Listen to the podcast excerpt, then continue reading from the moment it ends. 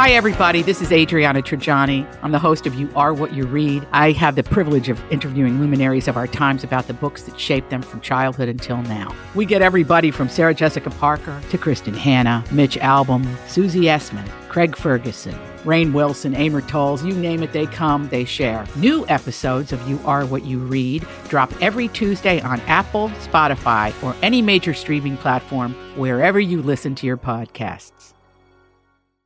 There are three people who aren't going to be returning to Real Housewives of Orange County. Kelly Dodd, bye. She'll be gone. And Braunwyn will be gone. Oh. Elizabeth Vargas, bye. But Heather Dubrow will be returning for the 16th season, along with Shannon, Gina, and Emily. Are the Dubrows, let me try to get in on this, okay? Yeah. Aren't they cool? Aren't they like non-dramatic people? She and her husband, David, right? No, he's a doctor. He's a doctor. Probably had him on the show before, I bet. Yeah, that's what I'm thinking. Are they can't be like getting drunk and throwing wine glasses. They're decent people. Yeah, they're okay. Elizabeth Vargas, fine. The television journalist? Nope. Different one. Oh. This one belonged to a cult, and it just seemed like really stretchy stuff that they were trying to give them bigger storylines. Mm. But there's going to be two newcomers coming to OC. One will be an unknown wealthy black woman, and we don't know who the other one will be. But Kelly Dodd, just to give you some context as to why I'm like, bye. Oh, yeah, I do know her. Okay, so I don't like her at all. Sometimes she's funny, but for the most part, she just is a pill. She's dramatic. She's mean. People wanted her removed from the series because she's had some opinions and comments that were controversial about the COVID-19 pandemic. Like, she described the pandemic, in one of the episodes as God's way of thinning the herd. Then she had to apologize for those remarks.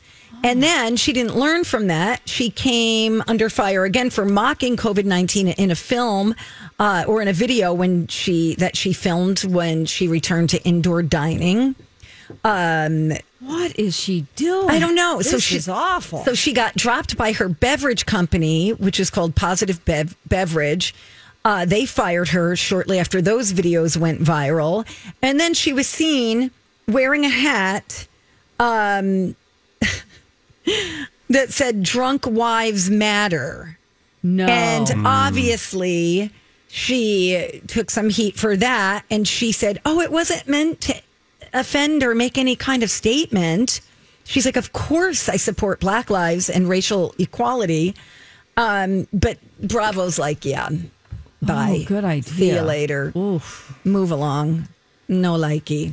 What happens at the end of these seasons? Are there cliffhangers? What's going on? Yeah, like with Erica Jane. Well, the episode was a cliffhanger, but yeah, there are, and then they will put out videos of coming up this season, trailers that really rope you in. I mean, I'm watching Beverly Hills because of the trailer that came out about Erica Jane and all the new housewives on it, And so I went back and watched season 10 so that I could be ready, because I haven't watched Beverly Hills for 4 years probably. So I'm like, I'm going to go back and watch an entire season so I can know who Sutton is and Garcelle. Yes. Sorry. Steve, sorry. No, this is like me talking about Meet the Chimps. Right? And I'm like, and then there's Barbara, who's such a B word. Yeah, you started calling a chimp a B word, and then I thought she needs help. Yeah, that's a cry for help. It's a really guilty pleasure. It sure is. I love it. I do too. I just wish it wasn't on Wednesdays, because Big Brother's going to start on July 7th, and that's on Wednesdays. Oh, Dawn. What's a girl to do?